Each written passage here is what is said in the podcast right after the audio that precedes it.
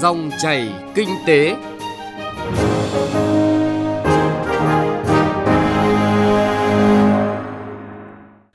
Xin chào quý vị và các bạn. Dòng chảy kinh tế hôm nay, chúng tôi sẽ dành toàn bộ thời lượng để phản ánh về thực trạng nạn tín dụng đen cùng những giải pháp ngăn chặn tệ nạn này trong đời sống.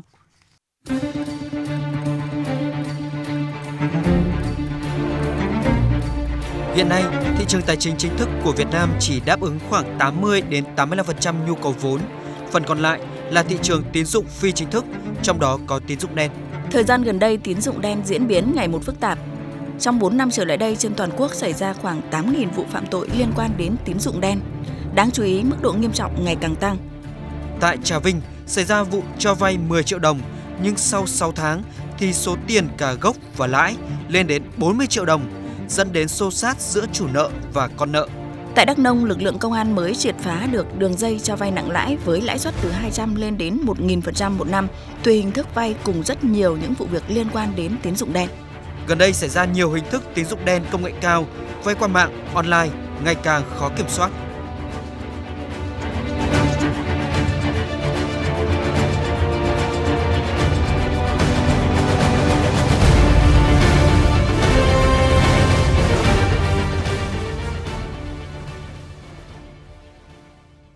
Thưa quý vị và các bạn, hiện nay thị trường tài chính chính thức của Việt Nam chỉ đáp ứng khoảng 80 đến 85% nhu cầu vay vốn, phần còn lại là thị trường tín dụng phi chính thức. Điều đáng quan tâm là do lãi suất được thỏa thuận giữa người cho vay và người đi vay nên thị trường tín dụng đen hoạt động khá công khai, ít chịu sự quản lý của các cơ quan chức năng và thường chỉ bị xử lý khi phát sinh tranh chấp hoặc có dấu hiệu vi phạm hình sự. Tệ nạn tín dụng đen diễn biến phức tạp đặc biệt là người dân ở nông thôn do sự hiểu biết hạn chế, khả năng tiếp cận nguồn vốn thấp dẫn đến hệ lụy xuất hiện nhiều vụ đòi nợ thuê. Người đi vay vừa mất tiền lại nguy hiểm đến tính mạng. Phóng viên Đài Tiếng Nói Việt Nam phản ánh về thực trạng báo động này. Theo Bộ Công an, các đối tượng hoạt động tín dụng đen thường hoạt động núp dưới vỏ bọc là các cơ sở kinh doanh, hội nhóm như các cơ sở cầm đồ, cơ sở kinh doanh dịch vụ đòi nợ thuê, công ty tài chính, các tổ chức tín dụng hoạt động biến tướng dưới mọi hình thức huy động vốn để đầu tư, ủy thác đầu tư trái phiếu với lãi suất cao. Thậm chí các cơ sở cá nhân có biểu hiện huy động vốn với lãi suất cao bất thường như chơi hụi, họ, phường, vân vân hoặc góp vốn dưới hình thức kinh doanh đa cấp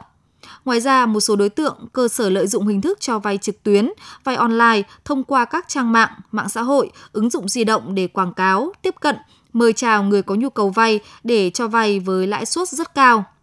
Cũng theo thống kê của Bộ Công an, trong khoảng 4 năm gần đây, trên toàn quốc xảy ra khoảng 8.000 vụ tội phạm liên quan đến tín dụng đen, Đặc biệt, có khoảng 170 vụ lừa đảo, lạm dụng liên quan đến việc huy động vốn với lãi suất cao, với số tiền chiếm đoạt lên đến hàng nghìn tỷ đồng, khiến vỡ nợ dây chuyền. Chị Minh Huyền, sống tại Hà Nội, từng là nạn nhân của tín dụng đen, kể trong nước mắt. Tôi không vay nhưng mà chồng tôi vay. Sau đấy thì lãi chồng lãi, vay tận 50 triệu một năm thì sau nó thành 150 triệu làm gì có tiền mà trả. Thế bây giờ bọn họ đến nhà làm ầm lên vấy bẩn hết cả nên không cho gia đình làm ăn gì cả, không làm thế nào mà trả hết tiền mà thoát ra được. Thời gian qua, tình hình tội phạm và các hành vi vi phạm pháp luật liên quan đến tín dụng đen có chiều hướng diễn biến khá phức tạp. Gần đây, tại Hà Tĩnh đã xảy ra vụ vay tiền 10 triệu đồng với lãi suất cao cắt cổ. Khi con nợ không trả được tiền thì bên cho vay đã bắt cóc con nợ về đánh đập, đòi gia đình trả tiền chuộc. Trước đó, tại Trà Vinh cũng xảy ra vụ cho vay 10 triệu đồng, nhưng sau 6 tháng thì số tiền cả gốc lẫn lãi lên đến 40 triệu đồng, dẫn đến xô sát giữa chủ nợ và con nợ.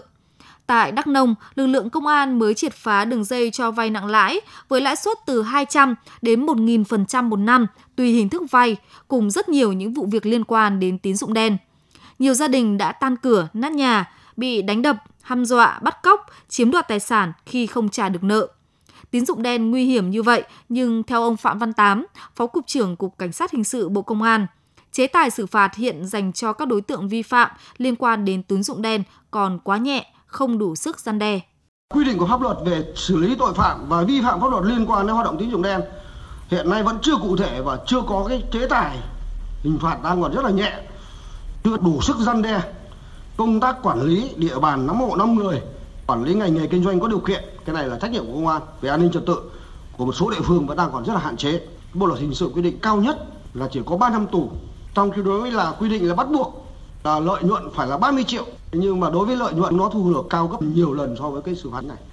Tín dụng đen không chỉ gây ra hậu quả nặng nề cho người đi vay mà còn dẫn đến tình trạng người dân thiếu hiểu biết, đưa tiền cho những đối tượng trung gian với mong muốn được trả lãi suất cao nhưng không có gì đảm bảo, dẫn đến tình trạng vỡ nợ dây chuyền, mất cả vốn lẫn lãi. Ông Phạm Chí Quang, vụ phó vụ chính sách tiền tệ, Ngân hàng Nhà nước cảnh báo tín dụng đen sử dụng công nghệ cao gây nhiều hệ lụy cho cả người đi vay lẫn người cho vay. Nhiều đối tượng cho vay nặng lãi, hoạt động tín dụng đen núp bóng rất tinh vi dưới hình thức hoạt động cầm đồ và hoặc kết hợp với nền tảng P2P lending để cho vay với mức lãi suất rất cao. Có xu hướng một số đối tượng ẩn danh và núp bóng giao dịch trên các nền tảng P2P lending để trốn thuế, rửa tiền hoặc biến tướng để huy động tài chính đa cấp khiến người cho vay, người đi vay trở thành nạn nhân của hành vi lừa đảo, chiếm dụng vốn bất hợp pháp.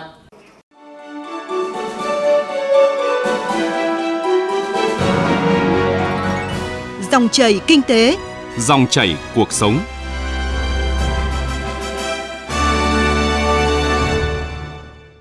Vậy đâu là nguyên nhân khiến nạn tín dụng đen có chiều hướng gia tăng trong thời gian gần đây? Mặc dù hàng năm Ngân hàng Nhà nước đã tăng hạn mức cấp tín dụng cho thị trường từ 14 đến 20% để cung ứng dòng vốn ra thị trường nhằm đáp ứng nhu cầu vốn của các cá nhân, tổ chức pháp nhân. Mặc dù vậy, lượng tín dụng này vẫn chưa thể thỏa mãn nhu cầu tín dụng của người dân. Hiện trần lãi suất cho vay trong pháp luật dân sự quy định tối đa là 20% một năm. Thế nhưng trên thực tế, hầu hết hoạt động tín dụng đen vi phạm quy định về lãi suất này. Nhiều chuyên gia cho rằng không nên áp trần lãi suất cho vay vì lãi suất thể hiện sự đáp ứng cung cầu của xã hội. Nếu lãi suất do thị trường quyết định thì các hình thức cho vay chính thức như cho vay tiêu dùng sẽ đáp ứng được nhiều nhu cầu của người dân hơn. Để hiểu thêm về nguyên nhân tại sao người dân vẫn tiếp cận với tín dụng đen và gợi mở ra những giải pháp để đẩy lùi tín dụng đen, mời quý tính giả nghe tiếp cuộc trao đổi giữa phóng viên Đài Tiếng Nói Việt Nam với chuyên gia kinh tế Cấn Văn Lực Thưa ông, tín dụng đen đang gây ra nhiều hệ lụy cho xã hội. Việc tín dụng đen đang có nhiều biến tướng phức tạp thì có phải là do người dân vẫn ờ, khó tiếp cận nguồn vốn chính thức không ạ? Tín dụng đen nó vẫn phát triển trong thời gian vừa qua là cũng có nhiều nguyên nhân, chứ không chỉ có riêng một nguyên nhân là cái ờ, tín dụng ờ, chính thức vẫn còn ở đâu đó là khả năng tiếp cận khó khăn ở một số nơi, một số chỗ. Ờ, cái nguyên nhân thứ hai ta vẫn thường thấy chính là cái thói quen. Lâu nay họ nghĩ rằng là khi có khó khăn thì có thể vay tạm thời, vay nóng của chỗ này, chỗ kia mà cứ chưa lường được hết những cái, gọi là, rủi ro hệ lụy sau này. Kiến thức cái nhận thức của họ về các dịch vụ à, tài chính ngân hàng à, ở Việt Nam chúng ta vẫn còn rất là hạn chế chính vì thế mà mỗi khi à, thiếu tiền họ thường nghĩ chủ yếu là vẫn là cái kênh tín dụng đen và họ không tính toán gì khi mà họ chấp nhận cái điều kiện vay trả đó. Vậy để người dân có thể tiếp cận được nhiều hơn với các nguồn vốn chính thức thì nhiều tổ chức tài chính có cho rằng là không nên áp dụng trần lãi suất mà để cho thị trường tự quyết định. Ý kiến của ông về vấn đề này ạ? Theo cái luật các tổ chức trước tín dụng thì cho phép hòa thuận về lãi suất. Còn cái luật ờ, dân sự của chúng ta năm 2015 thì có quy định cái mức khống chế trần là 20% một năm. Nhưng trong đó có mở ngoặc nói thêm rằng là trừ khi luật chuyên ngành có quy định khác. Thì trường hợp này của chúng ta, luật chuyên ngành chính là luật các tổ chức tổ chức tín dụng cho phép thỏa thuận lãi suất. Và ta nên nhớ rằng là câu chuyện về thỏa thuận lãi suất nó luôn luôn có hai mặt, có mặt ờ, được cũng có cái mặt hạn chế của nó. Còn hạn chế của nó là gì? Là nó sẽ khiến cho nếu như bị áp trần hai hai mươi phần trăm hoặc là một mức khác, các ờ, bên cho vay người ta không muốn cho vay ở mức lãi suất đó, bởi vì mức lãi suất đó không đủ để trang trải những rủi ro và những chi phí giao dịch mà họ phải gánh chịu. Và như thế thì chúng ta lại bóp méo tín dụng và khiến cho cái dòng tín dụng nó lại không đến được với những người có nhu cầu và kinh nghiệm trên thế giới cũng thấy, cho thấy rằng là áp trần lãi suất thì nó khiến cho thị trường à, tín dụng à, khó phát triển. Và qua đó nó sẽ kém đi cái phần hỗ trợ cho phát triển kinh tế và xã hội. Nhưng tôi nghĩ rằng là gì là cái đó chúng ta nên để thỏa thuận. Nhưng chúng ta cũng có một số những cái hình thức để chúng ta kiểm soát. Đặc biệt là cần phải phát triển cái thị trường tín dụng chính thức tốt hơn để cho người dân, người ta có thể là tiếp cận à, tín dụng một cách nó dễ dàng và thuận lợi hơn. Các hình thức như cho vay tiêu dùng thì à, sẽ góp phần à, hạn chế tệ nạn à, tín dụng đen. Vậy thì làm thế nào để phát triển hình thức cho vay tiêu dùng này đến các địa bàn như vùng sâu, vùng xa để góp phần đẩy lùi được nạn tín dụng đen thưa ông? Trong tín dụng thì nó bao gồm có hai loại tín dụng, một là tín dụng chính thức và hai là tín dụng không chính thức. Đối với tín dụng không chính thức thì trong đó một phần của nó là tín dụng đen, còn có những loại tín dụng gọi là phi chính thức nó cũng có thể là được xem xét chấp nhận chẳng là vay của bạn bè người thân vay Ờ, trong gia đình ờ, lẫn nhau. Còn đối với cái tín dụng ờ, chính thức chẳng hạn như là tín dụng tiêu dùng hoặc phạm vi nhỏ hơn là tài chính tiêu dùng thì nó có nhiều cách để chúng ta thúc đẩy nó phát triển. Thứ nhất ấy, tôi cho rằng rất là quan trọng là chúng ta cũng cần phải tăng cường nâng cao cái hiểu biết của người dân của doanh nghiệp đối với cái dịch vụ tài chính ngân hàng. Cái thứ hai là chúng ta cũng phải tăng cường ứng dụng công nghệ để người dân doanh nghiệp có thể là tiếp cận cái tín dụng này qua nhiều kênh khác nhau và trong đó công nghệ chẳng như là fintech chẳng hạn như là cho vay trên cái nền tảng công nghệ để cho người dân tiếp cận cái tín dụng đó dễ dàng hơn và chi phí thấp hơn. Cái thứ ba là cũng cần phải có cái kênh phân phối phù hợp hơn. Khi chúng ta cũng không nên phát triển tràn lan nhưng nó phải đảm bảo là hợp lý hơn đặc biệt là những vùng nông thôn uh, sâu xa. Và cái nữa là cần phải yêu cầu các tổ chức tín dụng thiết kế những sản phẩm dịch vụ nó phù hợp hơn đối với nhu cầu của, của người dân và doanh nghiệp. Và đặc biệt là cũng cần phải giảm thiểu những thủ tục hành chính không cần thiết để cho người dân không ngại khi người ta đi vay đối với các tổ chức tín dụng và cho vay thông thường. Vâng, xin cảm ơn ông.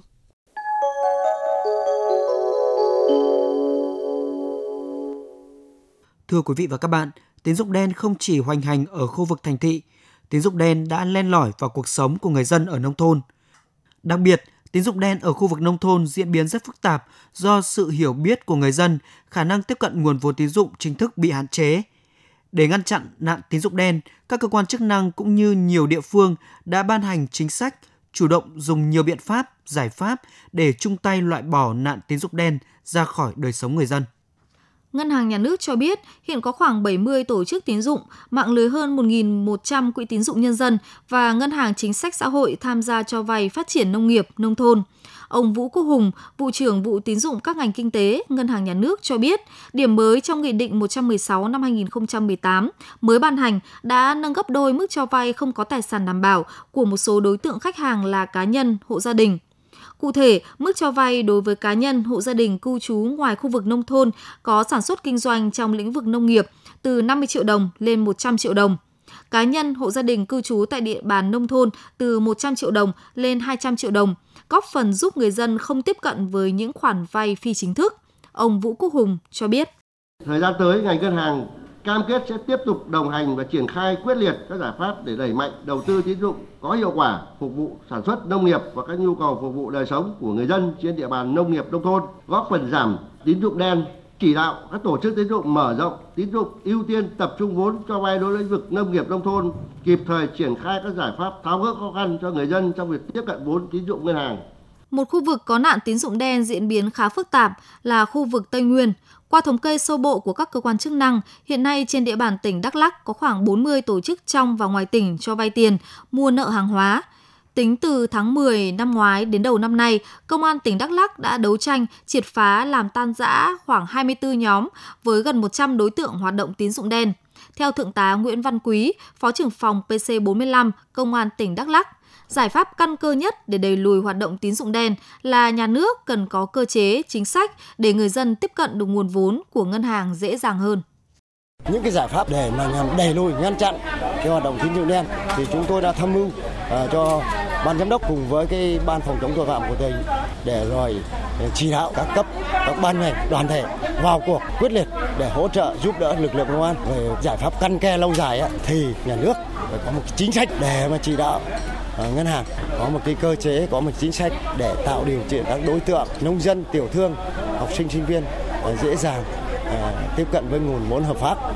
Còn tại Đà Nẵng, để hạn chế và ngăn chặn nạn tín dụng đen cho vay nặng lãi, năm nay, Ủy ban nhân dân thành phố Đà Nẵng đã ủy thác cho Ngân hàng Chính sách Xã hội thành phố hơn 240 tỷ đồng giải quyết vốn vay cho hộ nghèo, gia đình gặp khó khăn. Đầu năm nay, ngân hàng này đã giải ngân 77 tỷ đồng giúp gần 2.000 người dân được vay vốn phía ngân hàng còn xem xét gia hạn nợ, xử lý rủi ro, cho vay bổ sung không để người dân gặp khó khăn phải đi vay nóng trả nợ ngân hàng. Ông Đoàn Ngọc Trung, giám đốc chi nhánh ngân hàng chính sách xã hội thành phố Đà Nẵng cho biết, đây là năm thứ hai thành phố Đà Nẵng thực hiện chương trình ủy thác vốn cho ngân hàng giúp hộ nghèo vay vốn làm ăn, góp phần ngăn chặn nạn cho vay nặng lãi, tín dụng đen. Thời điểm cao điểm cái nhu cầu làm ăn trong dịp Tết thì chúng tôi ờ, tổ chức các phiên giao dịch tăng phiên hồ sơ gửi lên là chúng tôi tăng phiên kịp thời phục vụ không để bà con phải là không có nguồn vốn kịp thời để đi vay vay ngoài đặc biệt là phải nắm bắt ngay về những cái khó khăn về thiếu vốn trong làm ăn khó khăn trong những ốm đau bệnh tật thủ tục phải nhanh gọn kịp thời để cho bà con tránh có những cái phải vay nóng làm ảnh hưởng đến diễn biến tình hình trật tự an toàn xã hội trên địa bàn. Ngân hàng Nhà nước cũng đã bổ sung quy định mở rộng đối tượng được vay không có tài sản đảm bảo đầu tư nông nghiệp, công nghệ cao, quy định về việc tổ chức tín dụng được nhận tài sản hình thành từ vốn vay của dự án. Việc nâng mức cho vay không có tài sản đảm bảo đối với các khách hàng góp phần đáp ứng kịp thời nhu cầu vốn của người dân, nhất là vùng sâu, vùng xa, đồng thời góp phần hạn chế tình trạng khách hàng thiếu vốn sản xuất kinh doanh và không có tài sản đảm bảo phải tìm đến các nguồn vốn khác ngành ngân hàng đang tiếp tục hoàn thiện cơ chế chính sách cho vay phục vụ đời sống tiêu dùng, chỉ đạo hệ thống tín dụng tạo điều kiện thuận lợi tiếp cận cho vay, nhất là khu vực nông nghiệp, nông thôn, công khai, minh bạch các mức lãi suất cho vay, hướng dẫn người dân về thủ tục vay vốn, tái cơ cấu các quỹ tín dụng nhân dân, các tổ chức tín dụng vi mô, không để xảy ra tình trạng móc ngoặc tiếp tay cho tín dụng đen. Phó Thống đốc Ngân hàng Nhà nước Việt Nam Đào Minh Tú nhấn mạnh. Ngân hàng nhà nước ở góc độ tín dụng chính thức chỉ đạo lãnh đạo và điều hành hoạt động tiền tệ tín dụng ngân hàng cần phải mở rộng tăng cường tín dụng chính thức tạo điều kiện tiếp cận được những cái nhu cầu cần thiết chính đáng của người dân. Ngân hàng nhà nước đã trình và Thủ tướng cũng đã ban hành nghị định 116 để chúng ta triển khai tiếp một cách mạnh mẽ hơn và đây cũng là những giải pháp quan trọng để tạo điều kiện cho các doanh nghiệp, hộ gia đình, cá nhân, cá thể mọi người dân có thể tiếp cận những cái nguồn vốn tín dụng chính thức này. Bộ Công an cũng đang triển khai kế hoạch phòng ngừa, đấu tranh với loại tội phạm này, trong đó tập trung tổng ra soát các tiệm cầm đồ, công ty cho vay tài chính có phép và không phép, để từ đó phân công, phân cấp quản lý, đấu tranh, phối hợp với chi nhánh ngân hàng nhà nước ở các địa phương, các sở ngành có liên quan để tiến hành kiểm tra, xử lý, thu hồi giấy phép hoạt động các cơ sở vi phạm. Trường hợp bị các đối tượng thuộc nơi cho vay tín dụng đen đe dọa, cơ quan công an đề nghị người bị hại có thể đến ngay cơ quan công an nơi gần nhất hoặc trình báo với công an xã, phường, thị trấn nơi cư trú. Để ngăn chặn nạn tín dụng đen, cần sự vào cuộc của chính quyền, toàn bộ các tổ chức tài chính và sự hợp tác của người dân. Thông tin nhanh, chân thực, phân tích sâu những diễn biến thị trường, vấn đề kinh tế. Các chuyên mục hấp dẫn Cà phê doanh nhân, chuyện thị trường, kinh tế số. Dòng chảy kinh tế phát sóng lúc 9 giờ 5 phút đến 9 giờ 25 phút và phát lại vào 13 giờ 25 phút đến 13 giờ 45 phút các ngày từ thứ hai đến thứ sáu hàng tuần trên kênh thời sự VOV1 của Đài Tiếng nói Việt Nam. Dòng chảy kinh tế, dòng chảy cuộc sống. Dòng chảy kinh tế, dòng chảy cuộc sống.